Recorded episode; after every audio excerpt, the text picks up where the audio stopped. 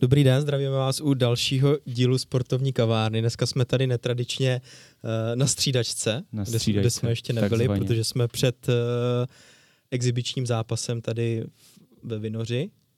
Se tady utkáme proti vlastně Indy Pro klukům z ligy a bude to s našima hostama, který jsme si doteď uh, pozvali.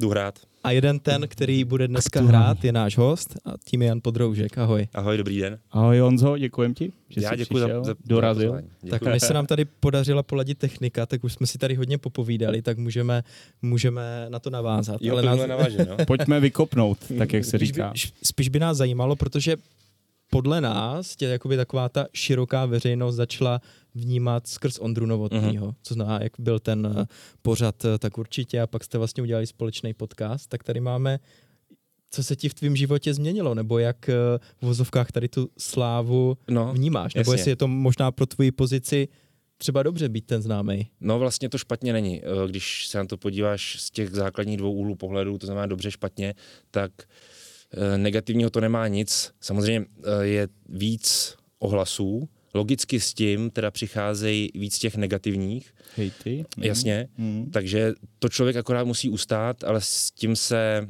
naučíš pracovat. Jo? Když, když se na to nějakým způsobem, nechci jít zaměříš, ale, ale chceš dobře fungovat, tak víš, co máš vyfiltrovat a jakým způsobem. Protože kdyby, on tady denčí telefon, nevadí to, doufám. Ne, ne, ne, nevadí, nevadí. Je telefon, já si myslel, že je sekačka. Soused seká. Když tím, když tím nechceš být ovlivněnej, a myslím si, že člověk by neměl být, aby, aby to neovlivňovalo tvoji práci a tvoje přemýšlení, tak hmm.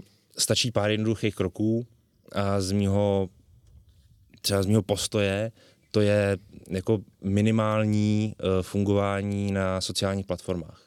Jo, jo, já vlastně do dneška používám pouze Twitter. Ano, další a... otázka, proč nemáš Instagram, takže to vlastně tam je. Takhle, já ani nejsem člověk, který by tam působil kdykoliv jindy předtím. Jo, jo? Takže jsi neměl předtím? Neměl jsem, já jsem nikdy hmm. nepoužíval Facebook, nikdy jsem ho neměl, nikdy jsem neměl nic podobného na ten způsob, takže pro mě v podstatě založení Twitteru byl jedinej tento podobný krok. To je, je pracovní povinnost. A je, to, je to přesně tak, vlastně hmm. jsem zjistil velice rychle, že ten Twitter je jako dobrá pracovní pomůcka. Tak. Tam jsi aktivní, tam tě vidíme. No, jako aktivní, ale, ale taky ne moc. Já těch tweetů takových, jako takových těch single tweet prostě nedám příliš. Spíš si třeba retweetuju nějaký texty nebo něco jo, takového. Jo, jo. Občas jo. něco se smolím, ale...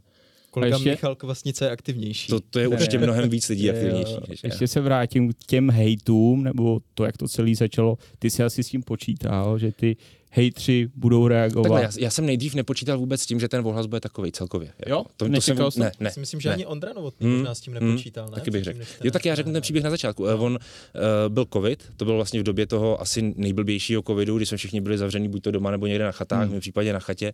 A najednou mi přišel telefon od Ondry právě, pojď ke mně do podcastu.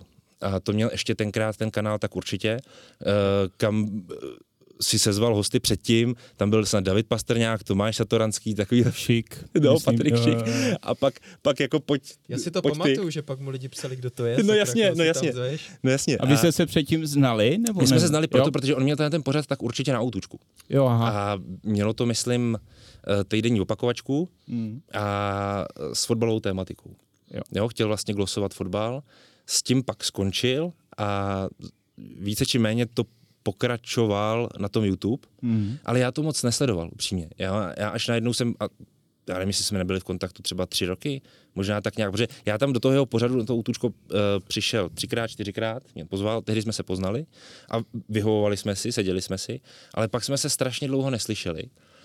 A on mi pak zavolal na tu chatu a, a pojď ke mně do podcastu a uděláme nějakou prostě srandu, prostě mm. vnímám tě, jak píšeš, co děláš, jaký máš názory, pokecáme o fotbale. A on to vzal jenom jako, že to zkusíme a že bude nějaká flow a, a tak, jak dlouho to bude, tak to potáhneme a až spadne řetěz, tak řekneme díky všem, co se dívali a čau. No a, a vzalo to strašnej švih, jako pak. Hmm. Neuvěřitelný. Takže spontánní akce, úplně. Která už teď je já jsem, podstatě... já jsem si od toho nesliboval nic, já jsem vlastně vůbec nevěděl, co se může stát, co se může dít, jako. Hmm. Hmm, zajímavý, zajímavý. A ty hejtři, kteří na to jsou samozřejmě, protože tam jdete trošku někdy do kontroverze, jasně, což je dobře, tak tě pak třeba, vím, že Ondra Novotný říkám, tak tebe mažu, tebe házím do ignorace, tak v tady tom jste jako v kontaktu, radíte si, jak na to reagovat? Ne, nebo vůbec. Řeší si to po svém? Uh, my uh, se nikdy nebavíme uh, před tím vysíláním o tom, o čem se budeme bavit. To jsem si všiml. A vlastně teď, jak děláme podcast i na e-sportu s kolegou Honzovackem, tak tam máme stejný přístup k tomu. Vlastně na, náš záměr je, aby cokoliv, co uh, se v tom pořadu odehraje, se odehrálo naplno auto, autenticky. Absolutně autenticky, aby ta reakce byla co nejpřirozenější. Tak. A ono to tomu asi i nejvíc přispívá. Já si přiznám, že samozřejmě dneska se můžeme bavit o tom, že těch podcastů je jako neskutečné množství. Yeah, no. Až, až možná jako se shodneme, že moc. Yeah. A většina z nich, jak mám zkušenost, je opravdu dopředu naplánovaná. Je, má to i scénář svůj. A myslím si, že to tomu ubírá, protože podcast jako takovej, pokud se nepletu, tak mě opravte, vznikal jako pokec prostě, pokec. Jako žvanírna, jo, určitá. Spíš podle mě to vznikalo tím, že dneska, když byl rozhovor klasický v novinách, tak to bylo na pár řádků nebo na pět Jasný. minut, ale hodinu Jasný. to nikde nebylo. No, takže takový ten delší formát, tak, jak říkáš, ano, ano, pokecu. Ale, doma, no. ale vlastně, a i s, tím, i s tím jsme třeba pracovali teďka u toho našeho e-sportového podcastu s tím kolegou Honzovackem a s tím, jakoby řeknu v úvozovkách, moderátorem Adamem Nenadálem, vlastně tam by ani moderátor jako takovej být neměl. Tam všichni, kdo se toho podcastu účastní, účastní by měli do něj přinášet nějaký vlastní, vlastní pohled na věc, tak aby ta diskuze skutečně jela. Jo? A, hmm. aby to plynula spontánně. Protože, jasně, aby... protože hmm? z mého pohledu je, rozho- je rozdíl mezi rozhovorem a podcastem. To prostě musí být dvě jiný věci. Jo? Tak asi rozhovor v té nějaké hierarchii, když to řeknu, je ten formálnější. Formálnější určitě. Tomu. Jasně. Hmm. To asi by rozhovor, a tak, taky by mohl být na střídačce formálnější rozhovor. Může být kdekoliv. To může být kdekoliv. Ne, tady té doby. To for, já beru formalitu jako, nebo způsob toho vedení rozhovoru je v tom. V tom, je, hmm. je, jakým způsobem k tomu jako přistupuješ, jaký volíš jazyk a tak dál. Hmm. A ne to, do čeho je to zabalený. Že? Jo. Tak, Jestli tak. nám můžeš v rychlosti říct, máme tady, uh, protože ty jsi říkal, že jsi tam nějak koketoval s více prácema, že prostě u toho fotbalu si chtěl být, tak uh, úplně taková ta první možná laso ze sportu, nebo jak to vzniklo, mm-hmm. že jsi zrovna šel do Deníku Sportu? Uh, na škole, uh, na studiích uh, jsme museli mít povinný praxe v médiích, jinak by nás nepustili do dalšího ročníku. Mm-hmm. Což musím říct, že od té školy byl velmi dobrý krok, protože oni tě vlastně donutí si začít velmi brzo, už někdy v těch dvaceti, dvaceti jedna letech, vytvářet uh, takový ty prvopočátky toho svého uplatnění. To svoji cestičku, jak přesně tak. Se... Je to hrozně důležité, aby, aby vlastně k uplatnění těch absolventů pozdějších opravdu mohlo dojít. A tohle, myslím, je ideální příklad. No a já měl tehdy domluvený, logi, logicky, protože pocházím z Tábora, tak jsem měl domluvený, domluvený, uh, domluvený praxi uh, v Táborských listech. To nebyl problém, ale najednou vznikla možnost jít do sportu jako elef uh, přes jednoho uh, kamaráda s Příbrami, jehož brácha, takový zamotaný, ale bráchu, tak, dělal, přepíšeme si to, tak, víme. Jeho, jehož brácha dělal v ostravské redakci Deníku Sport, Richard Šíma se jmenuje, a dneska dělá tiskovýho Baníku. Aha. A vlastně přes něj jsem se dostal na Ondru Škvora, tehdejšího vedoucího fotbalového oddělení Deníku Sport. S ním jsme si jednou, dvakrát zavolali a v podstatě já během léta začal jako ten elef, takže jsem pomáhal s různýma anketama a takovýma těma trochu nevděčnějšíma pracema. To se chci zeptat, jaký to bylo pro tebe tak na je to, začátku. Je to škola úplně od, od první minuty hmm. a vlastně všechno, co v tu dobu začínáš dělat, tak bereš s neuvěřitelným vděkem, nebo aspoň já to tak měl, takže když mi někdo řekl, že mám najednou zavolat někomu z fotbalu a jeho se zeptat na pár věcí a to pak se smolit, tak jsem si vlastně říkal, wow, tak to, to, to, to není přece žádná sranda, ale chceš to. Mm, jo? Mm. A takhle se do toho vpravuješ postupně nějaký texty o zahraničním fotbale, pak jsme rozjížděli rubriku český fotbal o nižších soutěžích, to vlastně od třetí ligy až po ten úplný prales.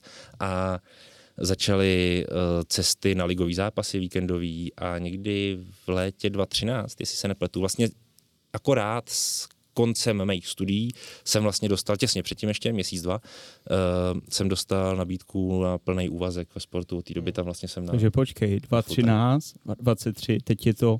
deset let? Přesně deset let, co tam jsem na plný úvazek mm. a od, od té doby, co jsem tam začal eleva, je to nějakých od dvacet, takže, takže třináct let úplně jsem ve sportu, no, ve svých třiceti tři. My když jsme tady měli i skáočka vlastně Libora Kalouse, nevím, jestli se znáte, taky jsme ho tady měli v podcastu. Uh, jméno znám, no, tak on říkal, že teď, jestli se nemýlím, snad... Uh, až sto dvacet článků měsíčně, že napíše. Ty blázne, tak to je, to je kabrňák. A že teda dohromady tři sta? Ten to seká. Ty jo. Kolik napíšeš ty? To určitě ne tolik, já bych to přepočet. Taky záleží, někdy je slabší, někdy silnější měsíc, ale, ale tak průměrně plus minus to může být kolem dvacet pět textů měsíčně. Hmm. Teď to otočím, kolik jich musíš jako odsouhlasit, akceptovat. Um, já, moje, moje práce není úplně tahle, hmm. to, je, to je spíš práce editorů a supervizorů hmm. toho dne. Uh, moje práce spíš spočívá teďka v té roli toho vedoucího, v jaký jsem nějaký dva roky, tak spočívá spíš víc v tom plánování a v té organizaci. Jak to bude tak poskládaný. Tak. Jo, jo. Mm, mm. Jo. My vlastně, když jsme nahrávali, tak jsme se bavili, jak bude situace ve Slávii, jak to dopadlo v Brně, tak můžeš nám třeba říct, co ještě není v médiích, nebo vykopnout třeba nějaký zajímavý jméno, který by se mohlo v lize objevit? Nebo třeba uh, zajímavý přestup? No, ale... musím říct, že aby to bylo zajímavý jméno, aby jsme tím jako vykopli, tak no. na to se možná bavíme příliš, příliš brzo, protože ty se ještě příliš neobjevujou. Ale, ale zmínit jako Akora Adamse, mm. že to je vlastně součást nějakého zájmu Slávie, většího zájmu Slávie, to asi můžeme, ale to je zrovna něco, co si myslím, že už fanoušci vědí. To se ví, no. To se... no když to teď vezmeme, tak tam je uh, Jurečka, Tecl, uh, Van Buren, Van Buren, teď kdyby přišel tady ten, ano, ano. Plus jsme se bavili o Latunji nebo Tyžany ze Slávie, mm. teda e, z Baníku, z Baníku, či z útočníku. Tak asi se ví, že někteří už ale mají je... koutky do zámoří a tak dále. Ale to je právě otázka, to si musí vyřešit sama Slávia. A sama Slávia musí říct, když to doplňuje to mužstvo, tak o koho taky bude ochotná přijít, nebo respektive komu uvolní tu cestu, protože vlastně s každým posilováním musí přijít i nějaká, mm, nějaká redukce, jo? Tak aby vlastně to mužstvo bylo opravdu mužstvem, jo? To znamená fungujícím chemickým tělesem, řekněme. Hmm. A teď je velkým zásahem to Bčko, které se stoupilo, že ty kluci už nemají. Je otázka, jestli to nazývat možnost. Zásah, protože uh, vlastně partnerství s druholigovou Vlašimí nadále pokračuje. Uh, to se měnit nebude. Alespoň jsou tam teď ty omezující limity ohledně ty by měli počtu? Začít, ty by měly začít od sezóny dvacet čtyři dvacet pět. Takže příští, tak, příští sezónu. A na kolik to má být?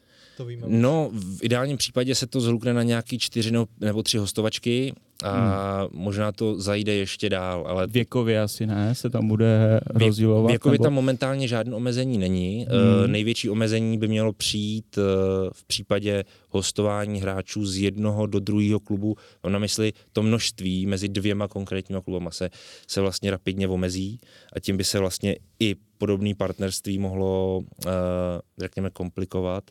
Ale um, já nevím, já... já tady zkusím jako začít. Totiž pro Slávii je pád jejího Bčka určitě smutnej, protože jde o Slávii a že nikdo si nepřeje z toho klubu, aby došlo k nějakému takovému neúspěchu podobnému. Nicméně, když si vezmeš právě to partnerství s Vlašimi, což je v celém tom příběhu hrozně důležitý, tak teď se vlastně začíná trochu víc vyplácet nebo začíná zase dávat trochu víc smysl, protože ti zůstává uh, nějaká jednotka, kterou ty můžeš využít na té druholigové úrovni. Pro tu svoji mládež a pro ty kluky, v nichž vidíš potenciál se výrazně rozvinout a který třeba právě tenhle mezikrok v té druhé lize potřebujou. Takže v momentě, kdy vlastně Bčko postupovalo ze třetí do druhé ligy slavistický a zůstávalo platný i to partnerství s Vlašimi, tak v tu chvíli já jsem to bral jako problematický. Nebo i s tím, samozřejmě, teď už známe i ten výsledek. Ta problematický nepochybně bylo, protože ty si můžeš jako s ohledem na to, jak to dopadlo, říct, že se Slávia ve své podstatě trochu líp postarala o jiný tým, než o ten svůj, ke kterému se zachovala mírně řečeno macešsky. Kdyby Opava nevyhrála, tak pak budeme říkat, že to zachránili. A ale víš co, ono sportu. Už ten výsledek jako takovej, hmm. to je možná, to je možná ten úplný vrcholek. Hmm. Nicméně Slávia se na, na spodku té druhé ligy potácela v podstatě celou sezónu a když se podíváš, jakým způsobem postupovala k tomu Bčku, nebo přistupovala k tomu Bčku, tak je to zvláštní prostě po celou dobu té sezóny. Jo. Ty jsi viděl vlastně od jara, kdy se rozhodli to zachránit a chtěli to zachránit, jak ve větší míře to hustili těma hráčema z Ačka a ty se tam leckdy úplně vytráceli. Fungovalo. No. No, a to je přesně ten případ toho včerejška. Když jsem se díval na sestavu, tak jsem počítal, že tam je šest hráčů, včetně reprezentanta a střelce na Chelsea. Petra Ševčíka. Petra Ševčíka a přijedeš do Prostějova, nestačí to. A to si ještě vím, že ten hráč má jako opravdu obrovskou historii zranění. Ty ho vystavíš vlastně na úplném, na úplném závěru sezóny, ho vystavíš tomu, co když se ti v tom Prostějově zraní, něco si prostě udělá, u něj nikdy nevíš a, a ty ho pošleš vlastně do takového zápasu. Jako asi to pro ně není informace, dozvědět se poslední kolo, musíš v podstatě zvítězit, jdeš do Prostějova a pojď, pojď to no, rozhodnout. No. Já to vlastně nechápu. No. Ten Šmarda je tam zbláznil určitě. Prostějov a... Tak jako třeba pro mě bylo velmi zvláštní zápas Slávie B, hmm. Vlašim, hmm. kde v podstatě pan Hyský, ten tým, k tomu přistoupil, jak kdyby to bylo derby a zápas, kde v podstatě jako Vlašim, v podstatě její kluky ze Slávie, kolegy, pokopala, zvítězila, sebrala jim tři body, hmm. který, když teďka koukáme, tak to je přesně to, co jim chybí. No, no a, a pak si vezmeš jejich vystoupení ve třicátém kole, v tom posledním odehraném, kde hrála Vlašim v Jihlavě, v Jihlavě, která měla příšernou sezónu, naprosto otřesnou a nechají si tam dát bůra. Hmm. Pět gólů. Tak. To je taky zvláštní, tam jako si trochu myslím, je to zvláštní. Nepočítalo úplně. Ne, nepočítalo a podezírám Vlašim z toho, že do toho utkání prostě nenastoupila koncentrovaná, nenastoupila motivovaná. A to je hmm. to, co mě přesně teď jako zajímá, teď skončí sezóna a teď vlastně si zavolají ty dva týmy, pojďme si sednout a pojďme si říct, co příští sezónu. Tak ono, Kolik, co bude za dva týdny. Tak ono znova říkám, jako v momentě, kdy se tohle to stane, jakože se to stane samozřejmě, hmm. tak najednou to partnerství Slávie s Vlašimi ten účel může plnit. Jo? Protože Slávii se bude hodit partner ve, dru- ve druhé lize a tudíž se nějaká spolupráce a výměna hráčů um, dá díky tomuhle vlastně vymyslet možná o to elegantnější. Ale je otázka, jestli třeba Slavia by neměla přemýšlet trochu jinak, protože z mýho pohledu ona neskutečným způsobem rozmělňuje tu svoji kvalitu. Neskutečným způsobem. To množství hráčů, který má, a samozřejmě ve spoustě z nich, no jasně, ve spoustě z nich má i poklad. Jo? A jsou velmi, velmi kvalitní, velmi dobrý. Ale podívejte, ona vypomáhá ve velkým Vlašimi jako partnerskému klubu, docela dost pomáhala Vyškovu, taky přes nějaký hostovačky a pak si vezměme, jenom v první lize bychom napočítali hostování v Liberci, v Teplicích, v Pardubicích. Jo? A to jsou všechno hráči, kteří už třeba mají potenciál na to, aby udělali ve své kariéře nějaký větší krok a budou to potřebovat udělat, aby se jednou opravdu, opravdu dobře uplatnili na téhle úrovni hmm. a Tonda Kinský zatím je na druholigový úrovni jako golman Vyškova. Jo, teď se mluví o tom, že by měl jít hostovat do Pardubic od příští sezóny. Kde hmm. je zase Filip Markovič? Teda, uh, Kuba Markovič. Kuba Markovič. Ale ten by tam měl končit, jo, hmm. protože tam na hostování... je to slavista. Ano, ano. No. Je... Já si myslím, upřímně můj názor je, že u některých kluků, jako je třeba ten Tonda Kinský, jako je velmi talentovaný Filip Repsel, jako stoper, teďka hostoval v Liberci, hmm. uh, Denis Halinský, který hostoval teďka ve Vlašimi, uh, taky velmi dobrý stoper. Tomáš Vlček, který hostoval v Pardubicích, vynikající. Hmm. Tak aby někdo z nich už se prostě pro boha živýho posunul, prosadil. A teď já to stáhnu na jiný příklad. Slavia má určitý počet stoperů, má to nějak pokrytý. Za mě už třeba vůbec nemá smysl pracovat s Tarasem Kačarabou.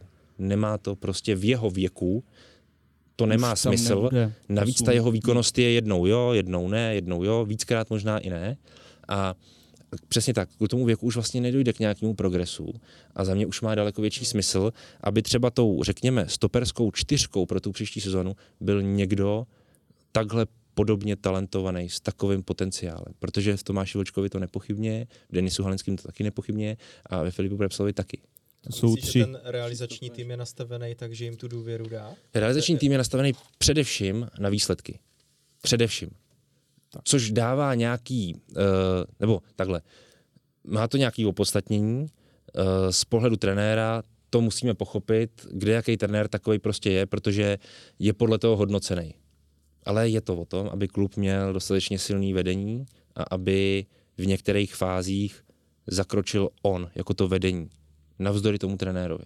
nedá se nic dělat. Je otázka, jak je Slavia určitě těmto jako postupům nastavená.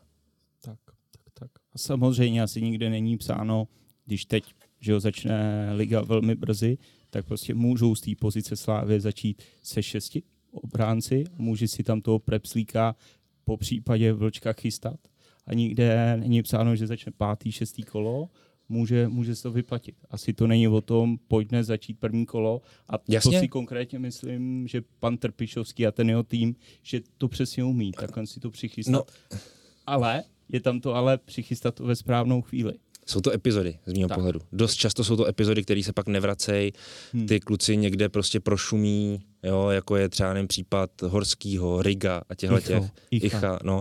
Hmm. A to je podle mě uh, ta, ta nedotaženost určitá v tomhle směru. Já bych si představoval, že na toho hráče, na kterého ukážou, třeba jako na toho Matěje Urázka, ale ještě líp s ním pracovat v tom smyslu, že ty z něj uděláš no, právoplatného stabilního člena A týmu, a budeš mu dávat zápasy, které jsou pro ty kluky uh, stravitelné. Třeba Holanděni to dělají výborně. Holanděni, ty když vyberou svýho odchovance, uh, ať už z toho, z toho Jongu, z té rezervy, anebo z devatenáctky, tak oni mu ve většině případů dávají domácí zápasy proti outsiderům.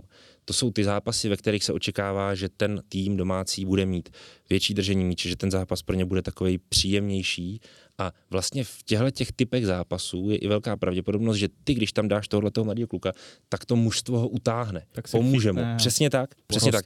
A, hmm. a takhle mu nasekáš pár těchto těch typů zápasů, pak ho začneš stavět i někdy už venku, jo, a tak dále. A nabaluje se to, nabaluje se to. A ten hráč, když vidí, že se chytá, že, že vlastně roste ta jeho výkonnost, roste i jeho sebevědomí, to je strašně důležitá ta mentální stránka, tak už se pak stává vlastně důležitější a důležitější součástí toho mužstva. A to zapracování vlastně proběhne. Tak my, když jsme začali, tak jsme se tady bavili o příkladu Davida Pecha, kdy podle nás všech to asi s ním nebylo úplně... To je zatím tragický. Jako. Jak by mělo být. No, no. To je úplně tragický. Samozřejmě můžeme se bavit tak, jak to v jeho případě ve Slávii začalo. To znamená tím nasazením zápasu v Teplicích, který se kompletně Slávii nepovedlo. Nepovedlo. Jasně. Ale on to odnes jako jeden z prvních, už někdy ve třicáté páté minutě, kdy prostě opravdu toho kluka jako zmuchláš. Já bych se nedivil, kdyby ten frajer mé po zápase měl sám o sobě vnitřně obrovské pochybnosti. Kdyby se to na něm jako extrémně podepsalo. No. Jo, tak to tam vidíme a asi teď jo, v B týmu, že prostě ten kluk je... Od tý, no přesně tak. Od té doby vlastně v A týmu už hrál velmi epizodně, velmi epizodně, byť musíme zmínit i ten povedený poločas na Spartě. To je pravda. To je pravda, no. To je pravda. Jo, klobouk dolů před ním, že za sebe dokázal vymáčknout tohleto v tom jeho příběhu, takovým, řekněme, zatím trochu nešťastným, ale zápasy B týmu, co jsem viděl, povětšinou opravdu jako zapadal. Jo, nebyl výrazný. A tohle to je něco, co Slavia musí prostě chtě nechtě řešit, protože ona by měla i chránit svoje investice. A ten hráč jí stál uh, desítky milionů korun. Není možný, aby vlastně během půl roku se s ním stalo něco podobného, co třeba se děje, ještě pořád vlastně, s Danielem Filou, hmm. ve kterém taky viděli obrovský potenciál a který ho po půl roce poslali na hostování do Teplic a ten hráč zase bojoval, řekněme, s vlastním sebevědomím a když jsem se bavil s kýmkoliv ze Slávie, tak to byly dost často věty, no ten už je mrtvej. Jako tam, já jsem ho potkával v Teplicích a ten seděl v kavárně a byl jako vyplej. No. No, duch, tam, tam duch. Jako vím, že ani nechtěl no. do těch Teplic jezdit, jak jsme tady zmínili, Zdenko Frtěla. Zaplať pámbu, no. zaplať pámbu, že k tomuhle došlo a že dneska u toho hráče vidí, že asi pookřál, že ta, že ta budoucnost ještě pořád je, že ji ještě pořád má snad. Zaplať pámbu, že myslím si, to, je další, to jsou další konsekvence. Český fotbal nemá dostatečně širokou zásobu hráčů tady v tomhletom věku, aby si mohl říct, nám když jich pár umře, tak to je dobrý, protože tam stejně se to nahrne, protože ta základna je široká, není. My se o tyhle hráče musíme starat. My musíme jim umět dát plán a opravdu je v uvozovkách určitým způsobem ochránit. Mm. Jo, není možný je vlastně tímhletím přístupem vraždit, protože tím ubližujeme i tomu českému fotbalu jako takovým. Já teďka přejdu na druhý břeh, na, na Spartu, Pryskému. Třeba mm, nasazení Vidry do zápasu proti Slávii, pokud se nepletu. To je přesně ten krok, podle mýho, který... Klobouk dolů. Já byl překvapený. Já taky. Až potom jsem se dozvěděl po zápase, že uh, s tím souviselo, že Martin Vítík měl uh, drobný zdravotní problémy, který vlastně mu neumožňovali odehrát naplno celý zápas. Proto se vlastně realizační tým rozhodl, že je výhodnější postavit tam Patrika Vidru. Ale kdybychom si porovnali před tím zápasem bez tohohle vědomí, čistě, a to jsme vlastně neměli úplně na sto procent vědomí tohleto, tak jsme porovnávali jenom, proč vlastně nehraje Martin Vítík a hraje Patrik Vidra, tak to považuješ svým způsobem za velmi riskantní rozhodnutí. Velmi riskantní. Hmm. Ten Patrik to zvládnul skvěle, ten zápas. Perfektně, perfektně, perfektně. Jestli můžu ještě k té Slávy, tak je to i u vás jako v redakci, považuješ se ty jakoby za toho fanouška Slávy a třeba Vacek jako fanoušek Sparty, ne, ne, ne. Protože jako jasně. Pro fanoušky to tak přijde, že když o tom furt mluvíte, tak... Myslím si, že to je tím, že oni potřebují určitou zkratku nebo určitý zjednodušení, aby si některé věci zdůvodnili. Uh, já jsem nikdy nebyl fanoušek Slavie, ani jsem se jim nestal během té doby, stejně jako kolega Honza Vacek nebyl nikdy fanouškem Sparty a ani se jim nestal, nicméně oni si můžou spoustu našich textů nějak vykládat hmm. a to, tohleto, znova říkám, je pro ně třeba určitý jako zjednodušení nebo nějaká odpověď na to, co oni potřebují znát nebo vědět, ale, ale fanouškovství v nás v našem v žádném případě není. Není to tak, že když prostě seš na těch třískovkách, bavíš se s tím trenérem, tak možná je ti k ním blíž, ne? Než třeba, když na je pravda, těma týmama nechodíš. Je pravda, že když u nějakého týmu seš delší dobu, tak si zároveň vybuduješ i nějaký vztah k těm dotyčným lidem, se kterými se nejčastěji spotkáváš, ale hmm. to je normální lidská věc. Jako... A teď, jestli to můžu ještě uh-huh. doplnit, funguje to i v pozici jako vás, jako třeba u manažerů, příklad v bance, každý čtyři roky se prostě mění, že tam ty vztahy už jsou, funguje to tak, že i vy si měníte ty kluby, že když řeknu, už jsme moc jako kamaráčtí, dáme tam někoho jiného? Ano, občas, občas jako přepřáhneme. Když hmm. cítíme, že třeba to může být ku prospěchu, hmm. tak já jsem třeba psal před ještě šesti rokama plus minus o Spartě. Fakt? Mhm. To se neví. No, no, no, no. Já jsem předtím psal asi tři roky o Spartě s kolegou Kubou Konečným, který dneska pracuje uh, pro agenturu Jirky Millera, tak dřív spolu jsme uh, dělali Spartu. To si jí chytil perfektním období. To jo, to jo. Tak já ještě zažil vlastně titul. Já zažil, zažil titul? titul s Víťou Lavičkou, tehdy hmm. byl ve famózní formě Pepa Hušbauer, který dal v té sezóně snad já nevím osmnáct tak. gólů nebo kolik. Tak, tak, tak. Byl nejlepší střelec ligy. Byl tam Bořek Dočkal, Mára Matějovský, tým kolem Pavla Kadeřábka, Ládi Krejčího ve formě. A když bychom to ještě vzali z pozice čtivosti, tak když máme ty první tři, Sparta, Slávie, Plzeň, tak jak, jak je to tam procentuálně? Uh, z toho vychází úplně nejhůř Plzeň a dokonce mnohem více čtou texty o Baníku nebo o Bohemce než o Plzni. No, že je patrný, že vlastně ta fanouškovská základna Viktorky Plzeň není tak široká. Hmm. A, a vlastně ty lidi až za stolik hmm. nezajímá. Samozřejmě čtenáři nejvíc prožívají texty o Spartě a o Slávii hmm. a pak o tom Baníku i o té Bohemce docela. Když si, já to vím, psal jsem pro ten jeden nezmiňovaný, nechci ho tady propagovat, protože je to špatně, ale když si zmínil tu Plzeň, jak to, že Sport ve čtvrtek či v pátek ví kompletní sestavy Viktorky Plzeň. ale, to je ná, ale to je náhoda. To je náhoda. Totiž, je, to je, jako takhle, něk, pozor, někdy, někdy víme.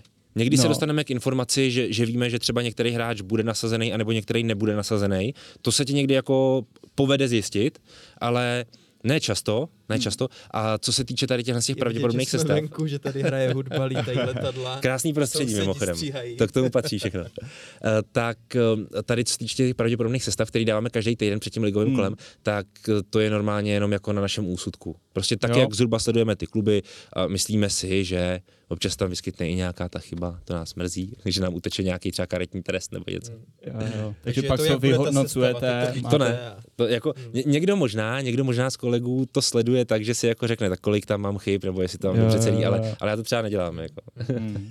A když se řekne šéf-redaktor Deníku Sport, tak zkuš nám jako napsat, teda napsat, říct, co všechno ty děláš. To vlastně. Není moje pozice. Já jsem vedoucí fotbalového oddělení. Občas se mi stane, že, že to lidi zamění. ne, ne, ne. Stává se to. Stává se to. Takže jsi uh, šéf uh, fotbalového oddělení. Fotbalového oddělení ano, ano. Tak co teda máš všechno ty na starost? No, tu skupinu lidí jako takovou, to znamená plus minus nějakých deset lidí. Takže takový manažer středního managementu. Tak, řekněme, ano. Je teda potřeba si na to i zvykat, protože každý ten jeden člověk je nějaká osobnost a je potřeba k němu jinak přistupovat. To je asi to nejtěžší na tom. A já jsem hmm. taková na jednu stranu šťastná povaha, protože jsem takovej jako pozitivní furt a, a v pohodě, vyklidněnej, což se na tu pozici někdy, někdy nehodí, nebo dost často nehodí. A za druhý ne, ne každej ne každýho zajímá, že ty problémy chci řešit furt jako v klidu a diplomaticky a tak dále. Jo. Takže to je třeba moje, myslím si, jako velká nevýhoda vůči, vůči těm povinnostem. Musím no, se s tím furt nějak jasně, bouchnout do stolu. A, a ve mně to hmm. moc není. Jo. Musím říct, že to, to jsou věci, které já buď to potřebuju najít, anebo se musím naučit fungovat nějak jinak uh, i s absencí tohohle. Ale uh, obnáší to mimo jiný teda, že, že v podstatě každý ráno, někdy si ale za sebe seženu náhradu na ten konkrétní den, že člověk potřebuje trochu jako volnějc, tak naplánovat prostě uh, výstupy, uh, články na web a do novin. Máme i novinový plán hezky, uh, kde vlastně od první do poslední stránky, tak kde co bude, tak to vlastně na mě, na mě tak jako padá, nebo to mi náleží a kdo co bude dělat a tak dál. Pak už vlastně to přechází do té autorské roviny, kdy se to vyrábí, pak se to poskytuje editorovi, editor to projede, zjistí chyby nebo nějaký překlepy, faktické věci, pak supervizorovi, a korektorům a tak dále. Teď se chci zeptat, když skončí nebo začne utkání v sedm večer, hmm. končíte v devět. Hmm. Fotbal, mm-hmm. teď to musíte sepsat, protože ve čtyři ráno to jde ven, jakože plus minus.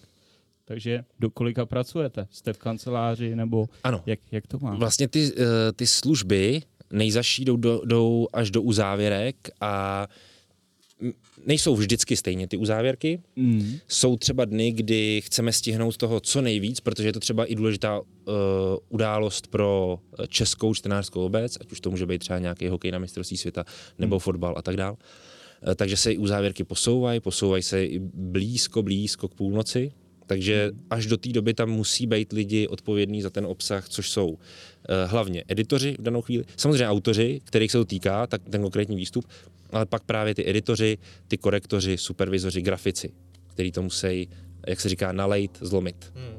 Takže skončí po půlnoci, jedou no, domů jasně, no, a v jasně. osm na značkách. No tak uh, někdy je to tak, že lidi, kteří tam jsou do těch nejpozdějších hodin ten konkrétní hmm. den, tak třeba nemusí další den uh, mít službu, anebo jo, začnou jo. odpoledne. Chápu.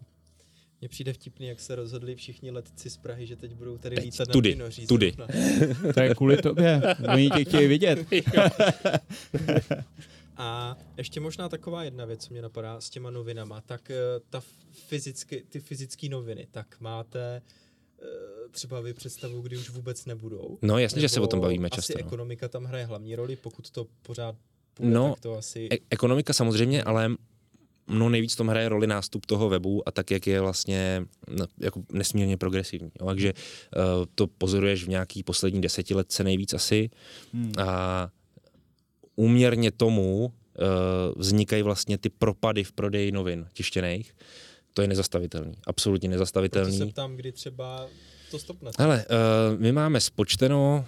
plus mínus, že ještě v době, ono se to může měnit mimochodem, ale řeknu něco, co si pamatuju z posledního podobného hovoru. E, dokud se prodá denně alespoň nějakých osm tisíc výtisků, možná bude stačit i míň, tak pořád to bude mít ještě, tak pořád to ještě bude mít ekonomický význam. Jo? Jo?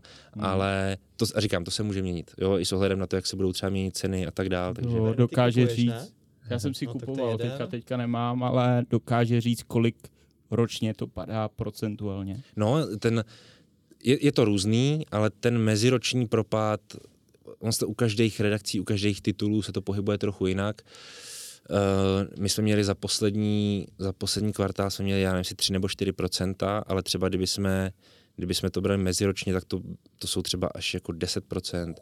Covid třeba byl dvacet procent snad, nebo možná třicet procent, tam to bylo jako obrovský. Ale tak covid byl pochopitelný, protože mm. lidi prostě nesměli chodit ven. Vrátili se k tomu pak lidi? No právě, že, právě že velká část už ne, mm. velká část už ne. Hlavně lidi si víc a víc na to webové zpravodajství zvykají a samozřejmě i ty redakce se mimochodem přizpůsobují tomu, aby webový obsah byl co nejpodobnější, nebo co nejvíc saturoval vlastně i ten novinový obsah, aby už tam vznikaly i nějaký analýzy, komentáře, i nějaký, řekněme, povedený grafický věci, aby se to, by dokázal ten web zkrátka nahradit ten papír a tomu se snaží přizpůsobit dneska v podstatě každá redakce, mm. která má jen trochu otevřenou hlavu, protože jednoduchá otázka, my jsme třicátníci, že jo, plus minus, a myslím si, že naše generace, koho znáte ze svého okolí, kdo prostě jde do trafiky ráno a koupí si noviny. Já znám Bernieho jediný. No. Já jsem, já jsem to nechal no. posílat no. do schránky jasný, jednu jasný. dobu. Jasný, měl si předplatný. Jo, jo, jo, jo. Jsem si užíval, hmm. ale pak už, pak už no. jsem to ukončil.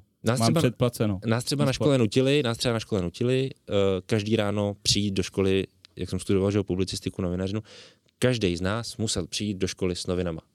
Musel si přijít s novinama. Když si neměl noviny v ruce, tak si pomohl dostat facku. A nebo vyplísněn. Jo, jo, jo. A to bylo hezký, jako takhle budovat ten zvyk, nebo ještě furt tu, řekněme, nějakou určitou tradici, ale ta se úplně vytrácí. Totálně nevyhnutelně. A je to pochopitelný, protože prostě jsou na vzestupu technologie všechny různý a dneska už i vlastně lidi um, mají možnost si ty noviny vlastně koupit v těch pé dé efkách, v těch mobilových aplikacích. A dá se teda říct, že třeba za pět let už nebudou tištěný noviny? Nedá se to říct úplně stoprocentně takhle přesně, ale je možný, že horizont pětiletý je, je celkem reálný odhad. Hmm. Hmm. I když myslím si, že to třeba můj odhad je trochu jako delší ještě. Jo. To je smutný třeba osm. Příběh, no smutný, ale prostě je, to je doba. Pravdivý, to je doba, no. No, je hmm. pravdivý, no. Pojďme to zase tady kontrolou čas, tak to pojďme, ještě pošoupnu dál. Trošku zhodnocení ligy. Tak uh, Sparta vyhrála, Zbrojovka sestoupila.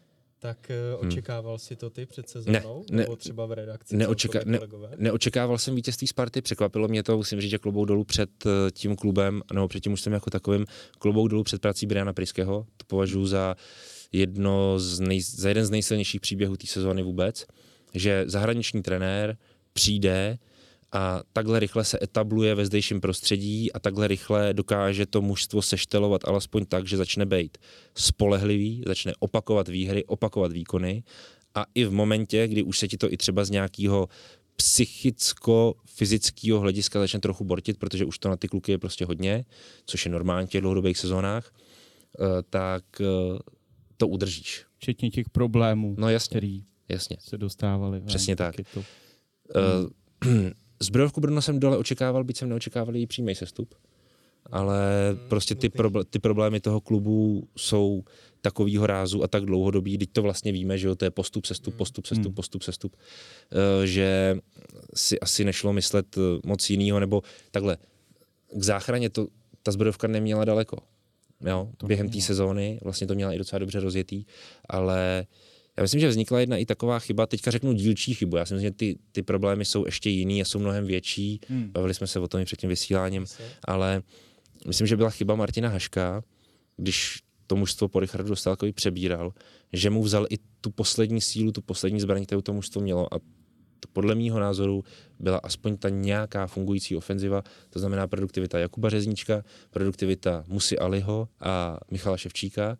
A najednou s nima začal strašně šibovat, Kubu Řezníčka třeba nepostavil do zápasu v Jablonci, Musu Aliho v jednom zápase dal dokonce na beka, s Michalem Ševčíkem tak divně šiboval, prostě hrál, nehrál, hrál, nehrál, spíš už míň teda hrál. A to se projevilo i na té produktivitě toho mužstva. Z mého pohledu prostě Martin Hašek vzal ještě tu poslední zbraň z tohohle pohledu té Zbrojovce, protože ta nikdy neměla úplně seštylovanou obranu v té sezóně, vždycky tě gól dostával, ale dokázala je dávat. A v té poslední fázi už ani to ne. On se zaměřil na tu hmm. defenzivu pouze. Hmm. A bohužel to byla chyba, protože jak vidíme vlastně s odstupem těch výsledků, tak měl spíš pracovat na tom, aby co nejvíc udržel při životě právě ty kluky, kteří ještě dokázali udělat něco. To, co, to, co fungovalo. Hmm. Využít potenciál toho, co před, funguje. Před tou soupeřovou bránou. No. Hmm. Hmm. Souhlas? Myslím mentální coaching. Mentální coaching. My jsme se o tom bavili u kafíčka několikrát. No, no, Dokonce no. něco řešíme, možná uvidíme, jak na tom, jak to bude hmm. pokračovat. Tak co mentální coaching, jak ho vnímáš? No jako naprosto nedílnou součást. A dokonce už si myslím, že to začíná být ve fázi minimálně v tom sportu, jako celkově v tom odvětví, nejen ve fotbale vůbec, jako přirozená součást přípravy na výkon a řekl bych i klíčová.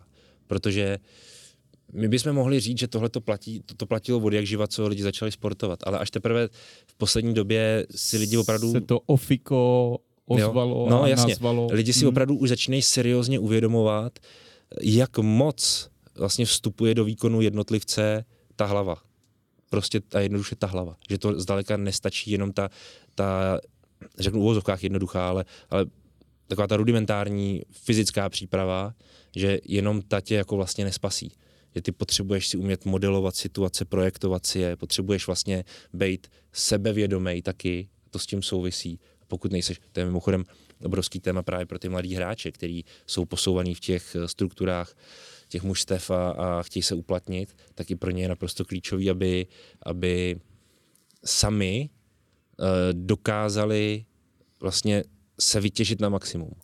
Tak, ten potenciál vytěžit na maximum. To já, si, já si myslím, že teď to bylo vidět i v zápase Dortmund mm-hmm. proti Mohuči. To bylo obrovský v hlavě, to nebylo o ničem jiném. Koukal jsi se? Jasně. To, bylo, to prostě to bylo... je nepochopitelný. No. A to je přesně... No nepochopitelný, pochopitelný. Pochopitelný, ale nepochopitelný tak. Z toho pohledu, že tak. Fakt je vidět, že... Ale like se podívá, řekne ty, oni puší devadesát minut, mají dvacet pět šancí jo, jo, jo. a prostě nic. Ale tam si viděl ale zase už... pencle, jo. Že jo, neproměněná. Jo. Tam si viděl, no jasně, tam se to nabaluje. Ty dostaneš góla prvního na nula jedna a v tu chvíli si ještě řekneš, dobrý, máme hromadu času a jsme schopní to otočit.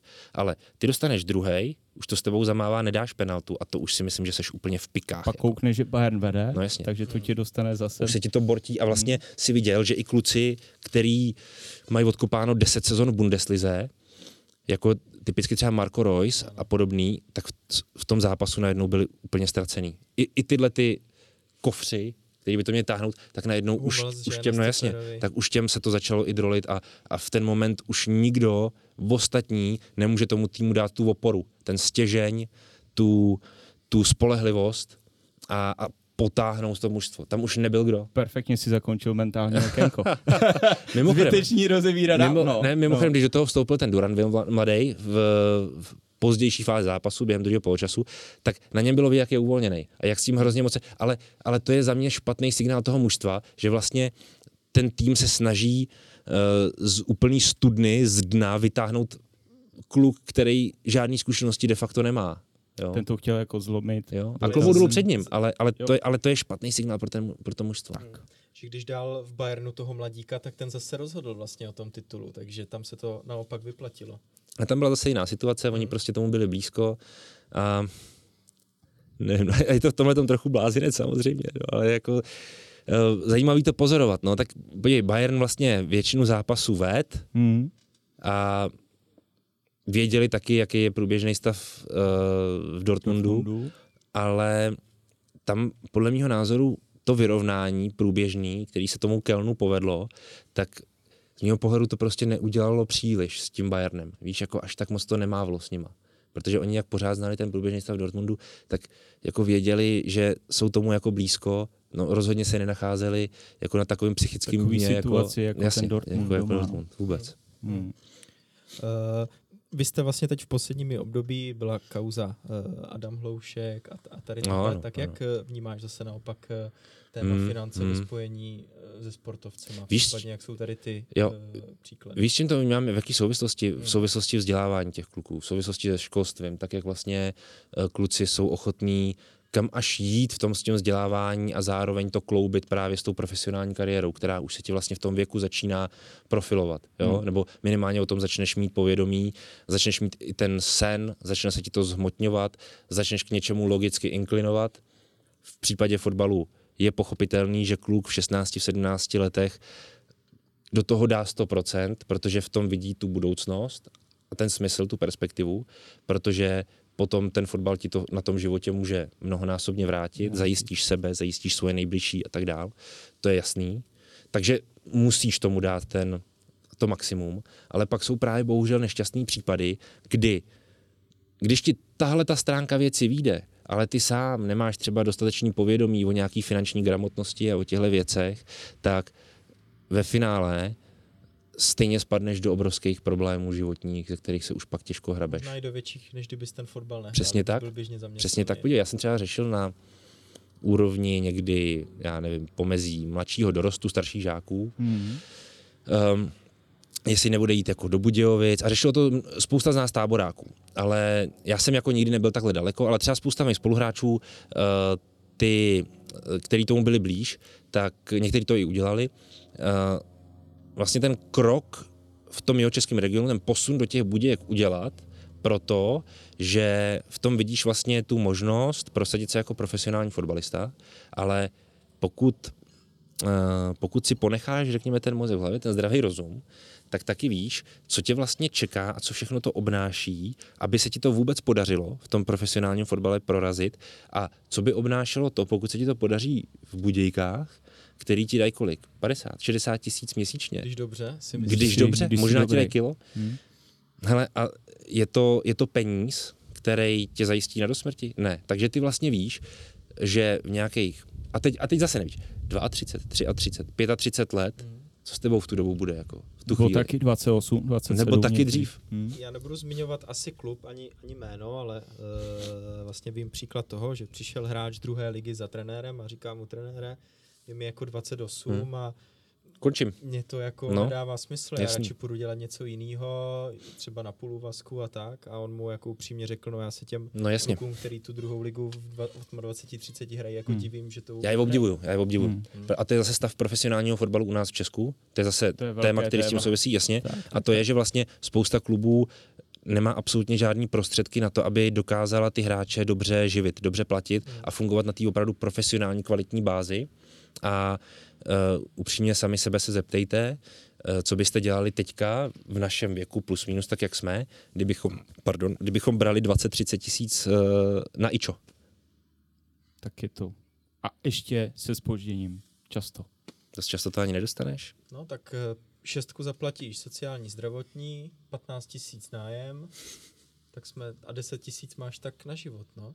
To ani na dost kopačky, často ne. Protože no. kopačky ti nikdo nedá. No. Takže. Hmm.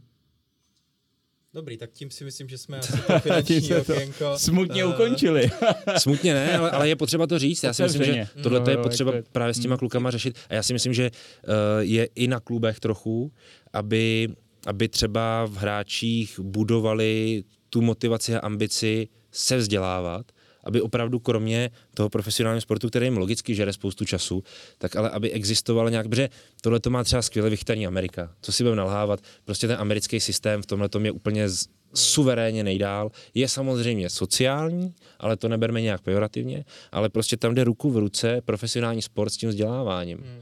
A s tím dokonce univerzitním, což není žádná sranda. Tak. A to je vynikající vymyšlený model. Tomu, nebudu zase zmiňovat klub, ale teď si vím, že třeba i to vzdělání je, ale prostě je klub, má nějakého sponzora a oni řeknou, že díky tomu, že tam dávám peníze, tak vás třeba pustíme do té kabiny, hmm. ale pak záleží, jestli je to t- pro ty kluky jako žádoucí. Finálně jako dobrá věc, jo, jo, jo. nebo ne. No. Jo. Samozřejmě klub má peníze, ano. řekne jo, do té šatny půjdete, ale jestli už jim to k něčemu pomůže, to je potom druhá věc. No, přesně tak, přesně hmm. tak. Já bych skončil nějak z vesela, jak jo. to ukončíme. Že tak si zaspíváme. zaspíváme. Přesně tak, přesně tak. Ale to nebylo tak smutný zase. Ne, ne, ne, bylo pravdivý, bylo asi aktuální téma, no. Hmm. Hmm. Hmm. Dobrý, tak jdeme na zápas teda. Jdem si kopnout, už přichází posily. Takže to byl dnešní host, děkujeme za to. Já děkuji za pozvání. Ondra Novotný, díky, díky, čau, čau. Díky, díky.